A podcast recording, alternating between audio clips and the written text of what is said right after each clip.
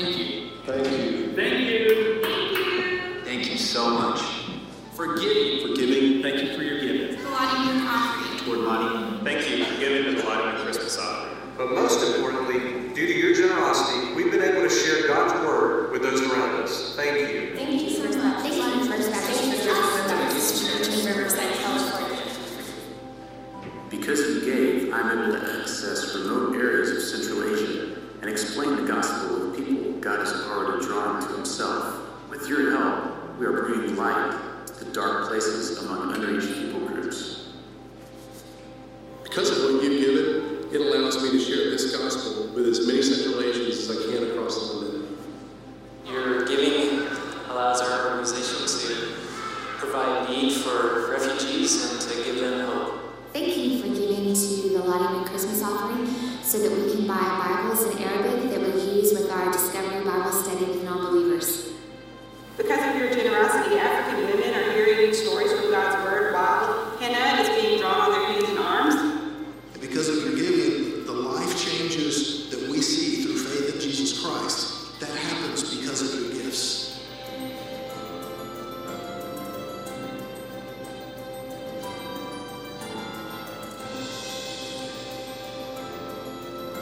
Thank you for giving to the Lottie Christmas offering and helping to provide this wonderful water filter here in northern Thailand. Your giving allows me to continue with my medical license here in Ghana, where I can not only surgeries, but also the patients have the opportunity to hear the gospel. So thank you. Because of your giving, I'm able to speak to two thousand kids every Wednesday morning. Thank you. Thank you, First Baptist Church. Thank you, First Baptist Church. Thank you for giving to us. Thank you, and God bless you. Thank you.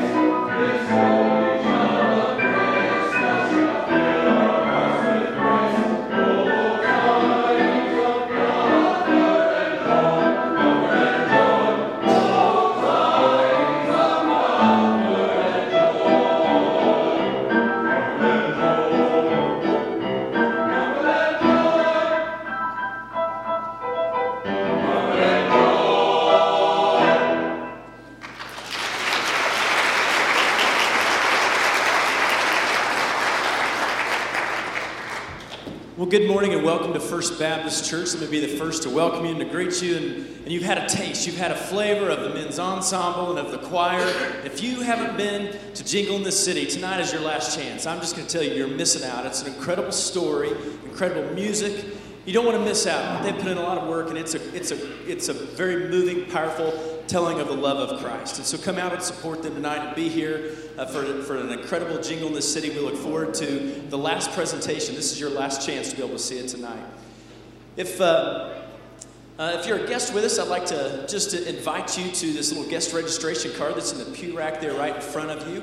And if you could fill it out for us, it'd be a great way for us to get to know you by name. And, and on here, you can indicate ways that we can pray for you. You can indicate to receive our newsletter. That tells you all about what's going on in the life of the church, all the missions opportunities we have, all the, all the opportunities you have to, to serve and to be connected into our church. And so we want you to be informed, and you can receive or indicate on here to receive that through either email or, or by mail, either one. And, and that way you'll, you'll know what's going on in the life of the church. At this time, I'd like to dismiss our young kids to We Worship. So if you are age four through the third grade, you'll be dismissed over here on my right.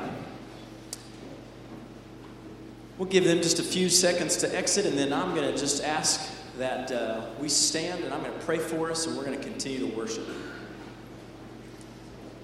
Let's go ahead and let's go ahead and stand up. Father, we're gathered here as we celebrate the birth of your son in this Christmas season, a highlight of the year. We just, we just say thank you for sending your son. We could never imagine a plan of, of salvation that would, would come in, in the storyline of, of Jesus' birth. Or did, we could never imagine it any other way. We just thank you for sending him, that we can have life in him. We pray, Lord, as we, as we hear your word preached this morning, that you rem- remove any distractions, remove any Uh, difficulties that we're facing in life, so we can focus on your love and we can focus on your word. We pray you teach us and just allow us to, to sense your comfort and your peace during this Christmas season. It's in your son's name we pray. Amen. Will you stay standing and sing with us? Here we go. Join to the world.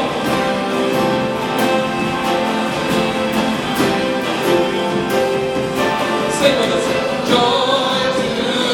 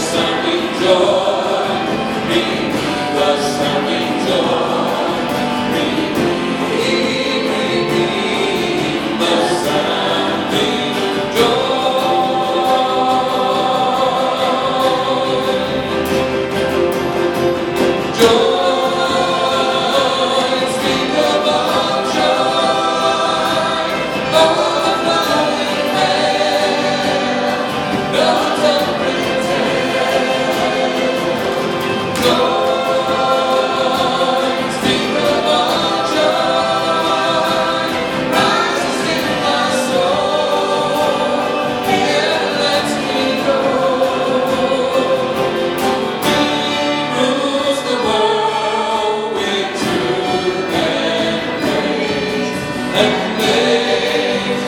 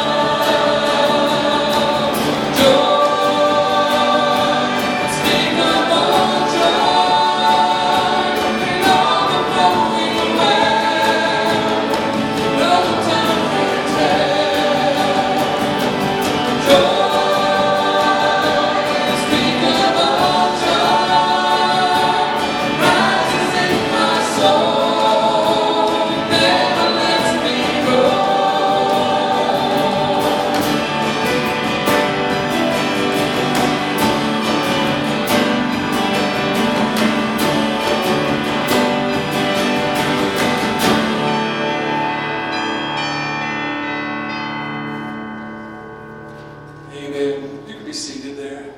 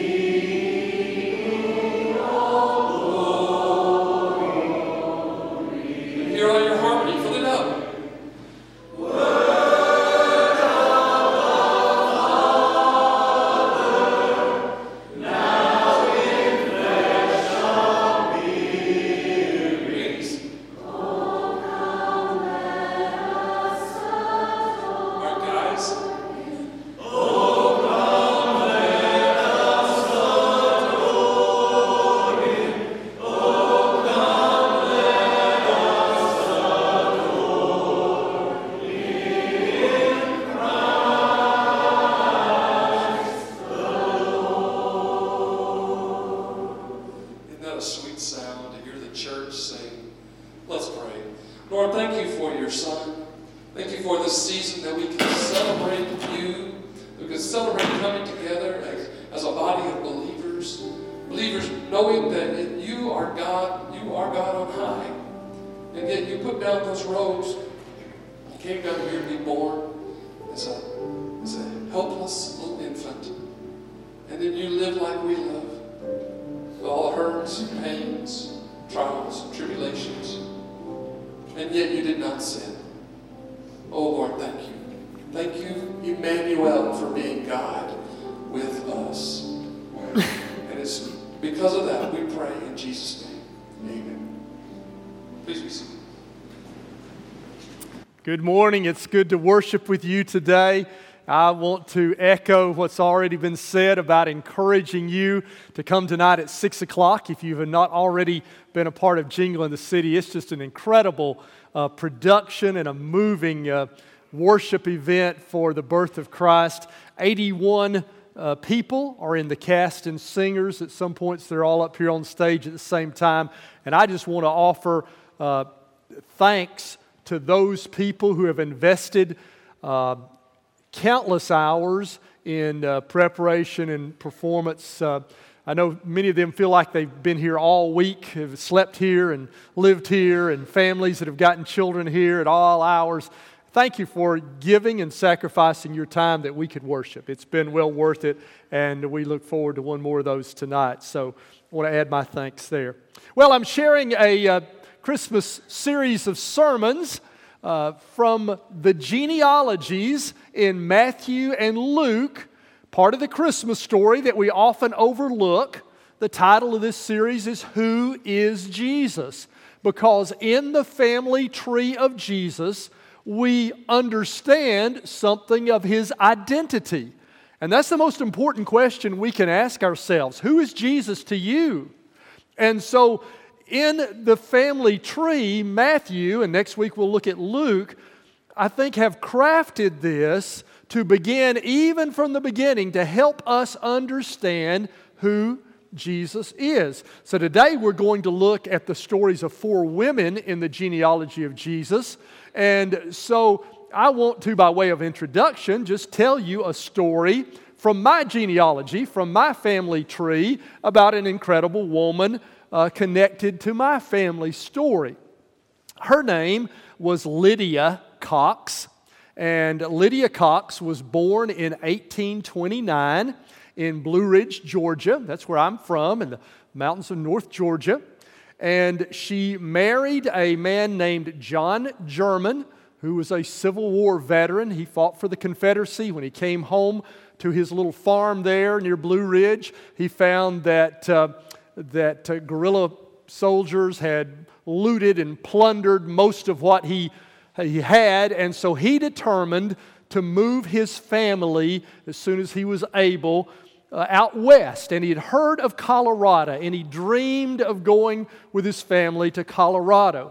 So in eighteen seventy, he loaded up a covered wagon pulled by a team of two oxen, and John and Lydia and their seven children, uh, one boy, six girls, and a Newfoundland dog named Chain, set out from Blue Ridge, Georgia in a covered wagon pulled by these oxen, headed toward Colorado. And so they made their way from Blue Ridge to Copper Hill, Tennessee, and Cleveland and Chattanooga, came across the Cumberland Plateau to Sparta, not too far from us, spent three months in Sparta while the feet of their oxen healed from the, the crossing of the Cumberland, went on to Nashville, Clarksville, Hopkinsville, crossed the Mississippi into Missouri. When they got to Missouri, they thought about settling there, and they sold the wagon and sold the oxen and uh, put a down payment on a farm of one hundred twenty acres and stayed three years uh, there in Missouri.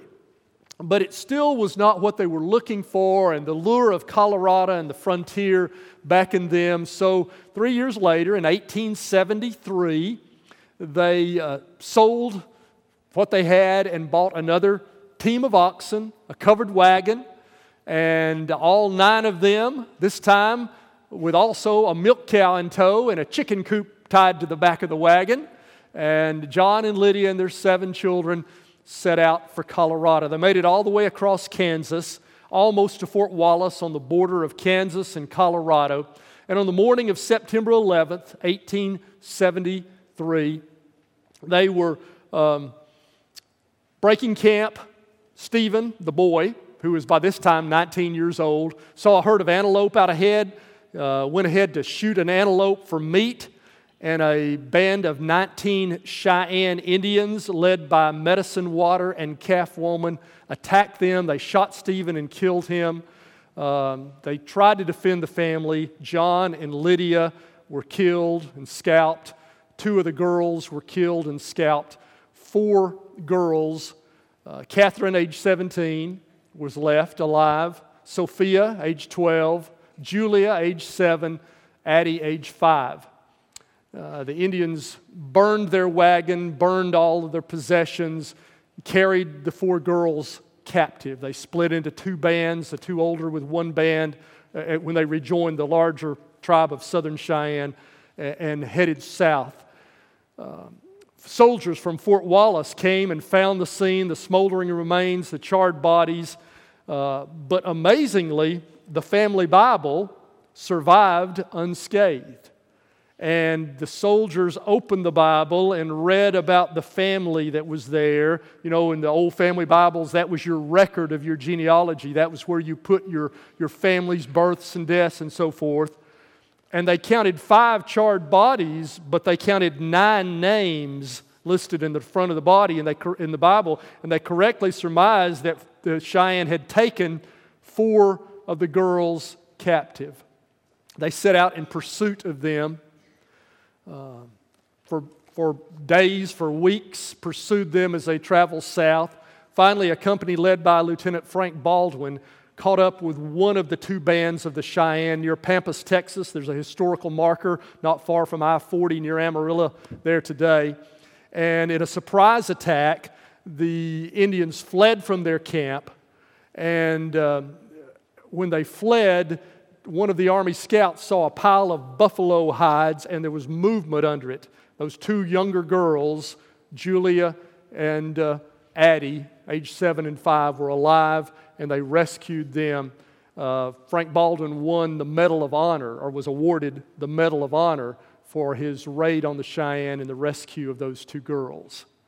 The other two, the older two, were with a, another part of the tribe moving south, and the Army pursued them for months, tried to negotiate surrender. Catherine, age seventeen, suffered terribly. All of them were subjected to slave labor, but as you can imagine, a seventeen-year-old in that situation was subjected to much worse. Finally, in uh, the two younger rescued in November of eighteen seventy-three, finally in March of eighteen seventy-four, the, Sh- the Southern Cheyenne tribe surrendered to the U S Army, and they negotiated and re- were released uh, Catherine and Sophia. They were reunited at Fort Leavenworth, Kansas, and General Miles was appointed their guardian. Catherine reunited her four sisters together and cared for them. She was able to identify most of the nineteen Cheyenne that had massacred her family. They were arrested, sent to Fort Marion, Florida, to, uh, to prison. Uh, my great-great-great-great-grandfather, Lydia was my great-great-great-aunt. My great-great-great-great-grandfather, Lydia's father, uh, sent word that he would pay for the safe return of the girls to Georgia. But I really don't think they wanted to cross Kansas again. And they felt safe at Fort Leavenworth. They stayed there under the guardianship of General Miles, eventually grew up and married and lived their lives and raised families Uh, in, in Kansas. one hundred sixteen years later, in nineteen ninety, on the site of the massacre, a peace ceremony was held, a reconciliation by a descendant of Medicine Water and a descendant of John and Lydia German uh, expressed uh, forgiveness for the massacre and accepted uh, that forgiveness. Well, to me, that's a pretty amazing story as a part of my family history, but today we're going to look at four women's stories in the genealogy of Jesus that are more amazing than that. Now, let's just review for a moment. We saw last week, let me read to you Matthew one one, that Matthew begins the gospel. God begins the New Testament with the genealogy of Jesus. And his purpose is this. This is the genealogy of Jesus, the Messiah, the son of David, the son of Abraham. So what God is telling us in the genealogy is that Jesus is the Messiah. He's the anointed king, the rightful ruler of Israel, and he is also not only the son of David, the king, but he's the son of Abraham, through whom God said, I'll bless all people. So Jesus is the king of the Jews and the hope of the world. He is how God intends to bless the world through the lineage of Abraham. Now, in the genealogy that follows verse one, there are forty names of men, of fathers in that lineage. There are the names of four women. Why forty men and only four women? There had to be forty women, right? As I understand things, you've got to have a mother and a father here. So there's only four of the mothers listed. Why? Uh, you can say, well, maybe they were the most famous. No, there's some women in this genealogy. Sarah, the wife of Abraham, gave birth at ninety. Uh, there are others that are more famous. Rebecca. Why these four? Maybe they're the most virtuous. No, that's not the case. Why in this genealogy are four women singled out? Well, today I'd like to tell you the story of these four, and then you see what common threads you hear in these four stories. As we go through the genealogy of Jesus, the first woman's name, the first wife that we encounter is Tamar in verse three. Matthew one three, Judah, the father of Perez and Zerah, whose mother was Tamar, and Perez, the father of Hezron. So, who is Tamar? Well, let me tell you at the outset that this is an R-rated story, and I'm going to try to make a P G thirteen story out of it, okay? Uh... The sto- uh, Judah was one of the twelve sons of Jacob, became the twelve tribes of Israel. But Judah chose not to live with his brothers. He moved among the Canaanites, and so he had a son named Er, and Er married a Canaanite woman, that is Tamar. So Tamar is Judah's um, daughter-in-law. Uh, Er died uh, and left Tamar a widow without a husband, and there was a practice in the Old Testament that's described called leveret marriage, that if there was a widow and you were a brother, uh, then you were obligated to take that woman as a wife so she would not be left without children or without provision. So Judah said to Tamar, his daughter-in-law, my next son is too young to marry. Uh, wait till he grows up. You be stay a widow till he grows up, and I'll give you to him in marriage, and you'll have a husband. And so she waited, but when Judah's son was grown, he did not keep his promise, and Tamar had no husband. And so Tamar heard that her father-in-law Judah was making a trip to Timnah, and so Tamar disguised herself and played the role of a prostitute. And let me say to you, in case you're trying to figure out who the good guys and bad guys are in this story, there are no good guys in this story, okay? You know, sometimes you want to know, who's the good guy? There are none in this story.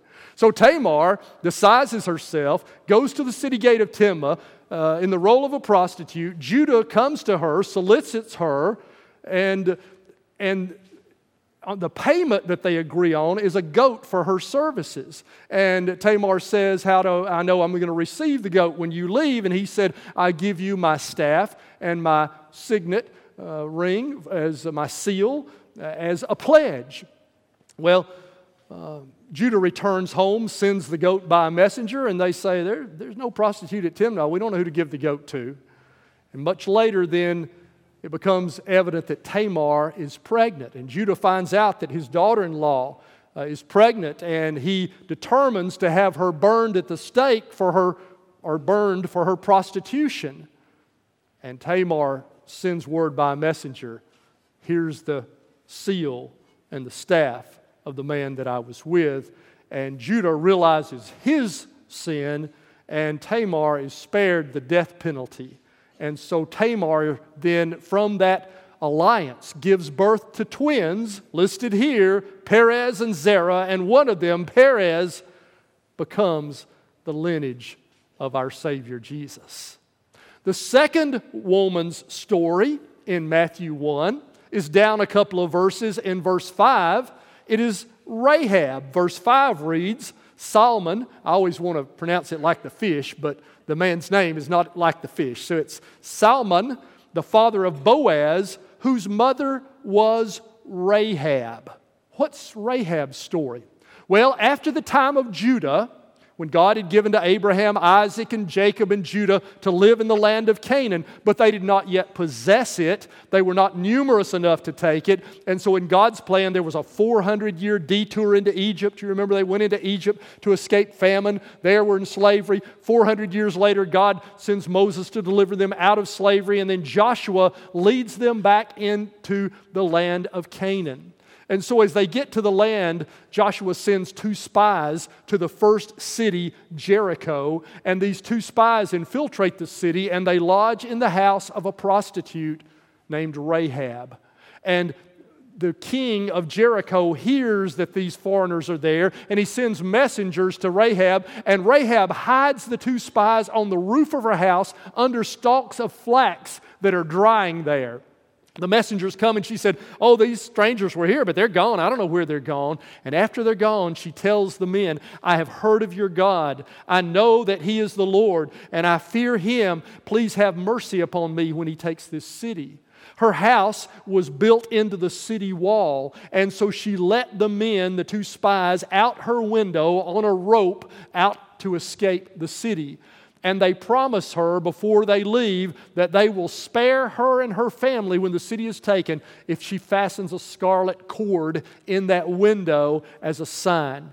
Sure enough, when Joshua's armies come and the walls of Jericho fall and they rush in, that cord is in that window, and they spare Rahab and her parents and her brothers, and they come to live among the people of Israel. And Rahab marries an Israelite and continues the line of Jesus.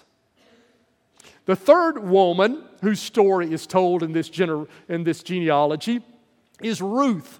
Uh, Matthew chapter one, verse five, the same verse we looked at about Rahab, shares the name of another woman, Rahab, and then Boaz, the father of Obed, whose mother was Ruth. Well, what's the story of Ruth? Well, in Bethlehem, there was an Israelite na- man named Elimelech, and he and his wife Naomi had two sons. There came a time of famine in Israel, and Elimelech and Naomi took their family to Moab in search of food and wound up staying, sojourning there. Elimelech died there and left Naomi a widow. And her two sons married Moabite women there. And after a period of about ten years, both of the two sons had died. And so now all that remains in this family unit is Naomi, the mother-in-law, and these two Moabite daughters-in-law. And And Naomi determines to go back to her kinfolk, to her homeland in Israel, in Bethlehem. And she tells her daughters-in-law, I've released you. Go, go back to your people and find a husband there. I have nothing to offer you. And one of them does that. But Ruth, the other, says to Naomi, no, I'm staying with you. And so mother-in-law and daughter-in-law, these two widows, make their journey back to Bethlehem, to the land of Israel. They're poor. Um, Ruth has to glean in the field, pick up the leftover grain to try to keep them alive, to have enough to live. And in that process of gleaning, she meets a kind man, Boaz, who protects and provides for her. And Naomi, when she hears of that, says, he's a distant relative of ours. Remember, this law of leveret marriage extends not only with a brother, but any other relative who has the ability to marry a widow and offer her a home and a lineage. And so Naomi says, here's what you do. Put some perfume on. They're out threshing at the threshing floor. They're camping out during the harvest season, so they'll be sleeping there outside. And when he's asleep, when Boaz is asleep, after he's asleep, you creep up. You lie down at his feet. When he wakes up, say, have you ever thought about getting married? Not exactly like that, but some that, that's my editorial addition there, but something like that. And Boaz, through a process, comes to agreement that he will fulfill the role of kinsman redeemer for Ruth, and he marries her And Boaz and Ruth have a son named Obed, who's the father of Jesse. The fourth woman other than Mary who is listed in the genealogy of Jesus in Matthew is not named. She is only called Uriah's wife. Her name is Bathsheba. It mentions her in verse six. Jesse, the father of King David. David was the father of Solomon, whose mother had been Uriah's wife. The story of Bathsheba is this. David had a soldier, an officer in his army named Uriah, who was a Hittite. And the army was away at waging war, but David remained in Jerusalem during this campaign. And one night he couldn't sleep, and he was walking on the roof of his house, and he saw a woman bathing. And she was a beautiful woman, and he inquired who she was and learned that she was the wife of Uriah, but he sent for her, and she came to him. Uriah's wife became pregnant by David, and David knew he must try to cover up his sin.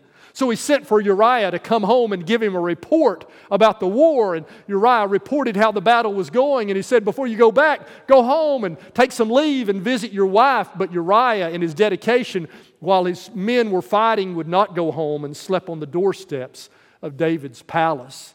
And that plan didn't work. And so David took another step to cover up his iniquity. And he told his general, put Uriah in the front of battle. And then when the battle rages, pull back and expose his position and leave him there. And Uriah was killed in battle. And after Bathsheba's time of mourning, David called for Bathsheba and took her as his wife. And Bathsheba bore a son to them. But the Lord was not pleased with David's action. And God sent Nathan the prophet to expose David and his sin. And David, to his credit, when confronted with his sin, acknowledged it, repented, and confessed, and cried out to God. But God did not spare the child, and the child died. But later, David and Bathsheba bore another son. And that son's name was Solomon, who became king and continued the line of David and the lineage of Jesus. What is Matthew trying to tell us by mentioning these four women? These are not the stories you usually tell at Thanksgiving. These are the stories you cover up in your family usually. Why is David putting them here? Of all the, the Sarahs and Rebeccas and all the others that could have been here, why these four? I think that Matthew, from the very beginning, the get-go, in the genealogy, is communicating something to us about the identity of Jesus by including these four specific women. Let me share with you three things that I think Matthew is telling us about who Jesus is. First of all, Matthew is telling us that Jesus came to identify with sinners. These are sinners.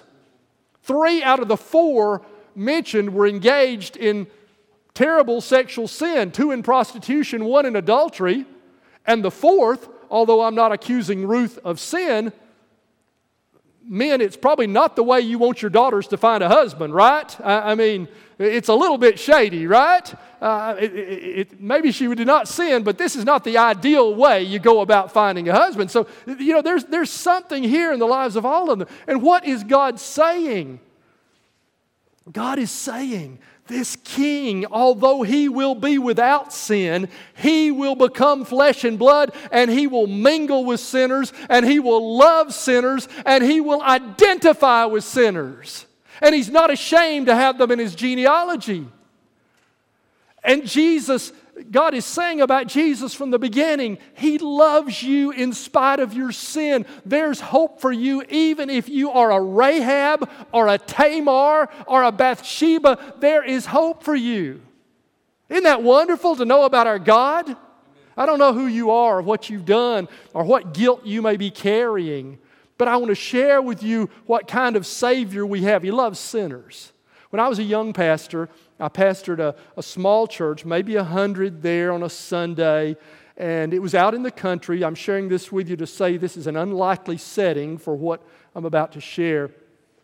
And uh, I was preaching through the book of Joshua, and I came to the story of Rahab. So one Sunday, I preached on the story that I just told you about Rahab. A young guy came up to me at the end of the service and said, "Pastor, why did you preach on that this Sunday?" I said, "Well, I'm preaching through the book of Joshua. That's what came next. I'm preaching on it." He said, "My sister was here with me visiting this Sunday." I said, "Yeah, I saw her, but I didn't know who she was." He said, "She's a prostitute. She's never been in a church before in her life, and here she was today." You see, I believe in divine appointments. I'd never preached on a prostitute story before. This prostitute had never been in church before. And I don't know what happened in her, her life that day. But I know this, God arranged that that prostitute could hear that you can be changed whoever you are, and that God loves you whoever you are, and that God welcomes sinners. And I think that's what Matthew is telling us here. So I don't know who you are today. I don't know what your backstory is. But I want you to know if you're carrying guilt, if you think you're beyond hope, that there is a God who sent His sinless Son through the lineage of sinners so that He might identify with sinners and love sinners and save sinners. Second thing that I think God is telling us about Jesus in this genealogy is that Jesus came to identify with foreigners. You see, Matthew will emphasize that, that He's the King of Israel. But in this genealogy, two Canaanites, a Moabite, and a woman who was either a Hittite or married to a Hittite. They're all immigrants. They're all aliens. They're all foreigners. And I think specifically God reveals that to say Jesus will come not just for Jews but for Gentiles. And that Jesus will come for those who are displaced and hum- homeless, and He's going to identify with foreigners. And Jesus, in this Gospel of Matthew, will speak to a Roman centurion, and the Roman centurion will say, uh, I, I, my son is sick, you don't even have to come to my home. I know about giving orders. And Jesus will say, I've not found faith so great in all of Israel. And a Canaanite woman will come to Jesus, and Jesus will say, I came for the lost sheep of Israel. And she will say, even dogs get crumbs from the table. And He will say, your faith has made you whole. And He will be one who welcomes foreigners. I don't know what your politics are, and I don't care, but whatever your politics are about immigration, let me say this to you clearly. We have a Savior who loves immigrants, who identifies with immigrants, who loves foreigners, who loves aliens, and we, the people of God, when they get here, must do so as well, because that's what Jesus is like. There's a third thing that I think God is telling us here.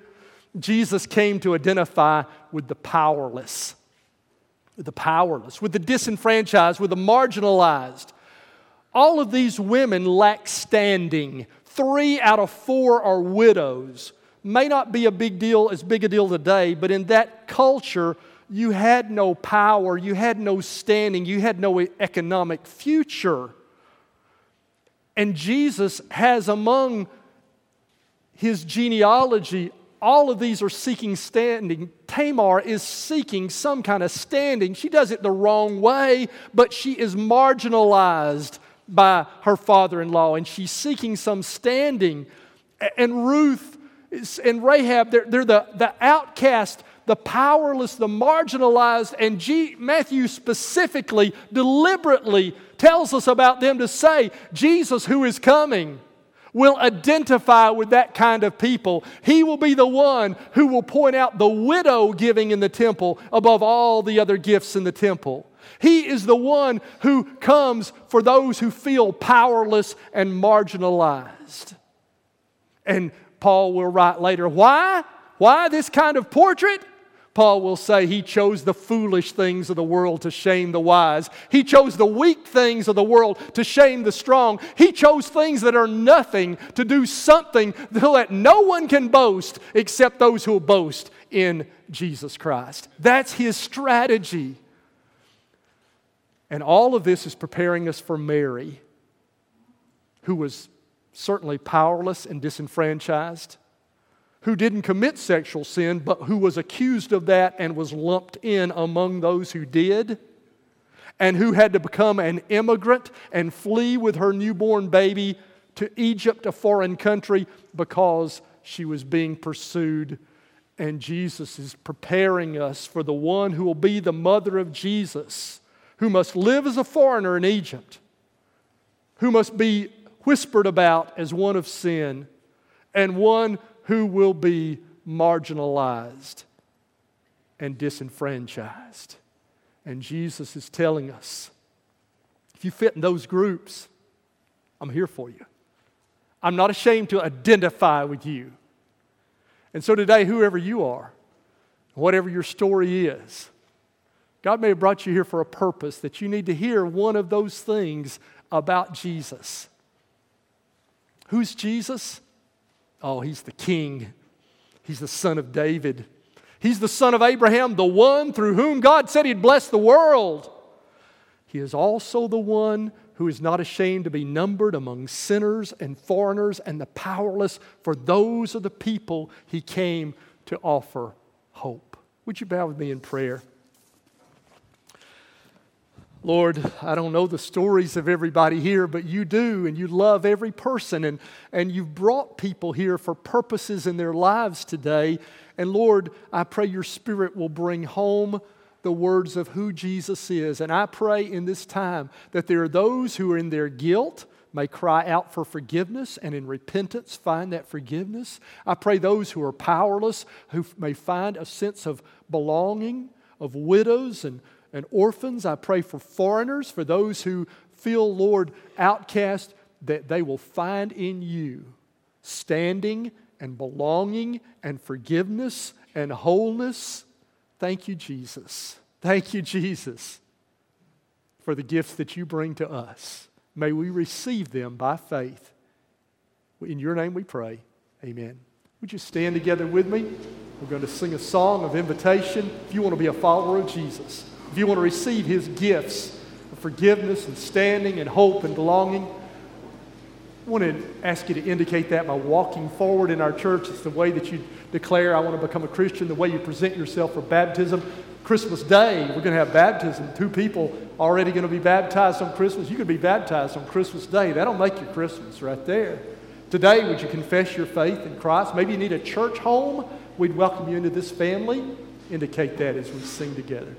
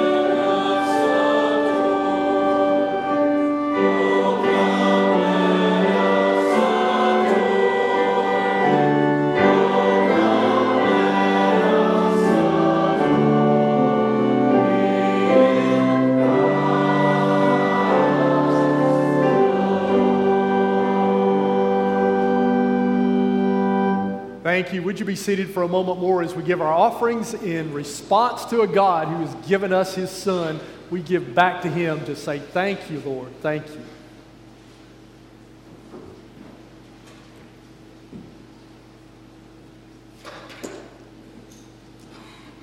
Let us pray. Well, Father, at this time of year, when we come to remember the coming of your son, Father, I just thought this morning, I thought about when David wrote in the Psalms, what is man that you would consider him? And Father, not only have you considered us, you have committed your one and only son to us, Father, that we may come to know you and have eternal life. And Father, my heart is filled with thanksgiving for that. And Father, I pray this morning that we would all just overwhelmed, be overwhelmed with thanksgiving for all the good things you have done for us. And Father, we come now to commit our lives to you, commit our tithes and our offerings.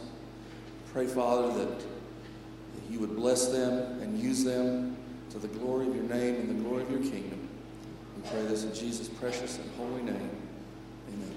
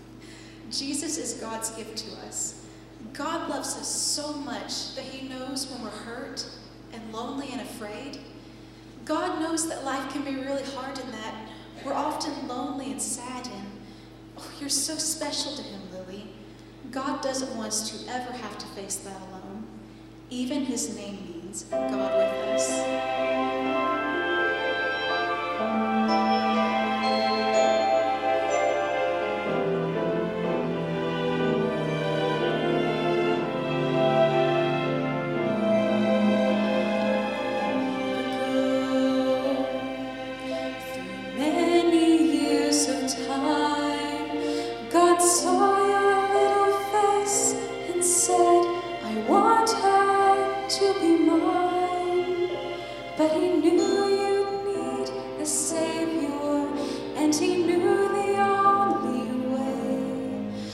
was for Jesus to come to earth and be born on Christmas Day. God gave him a special name so that you would know he'll never leave you. God is with you.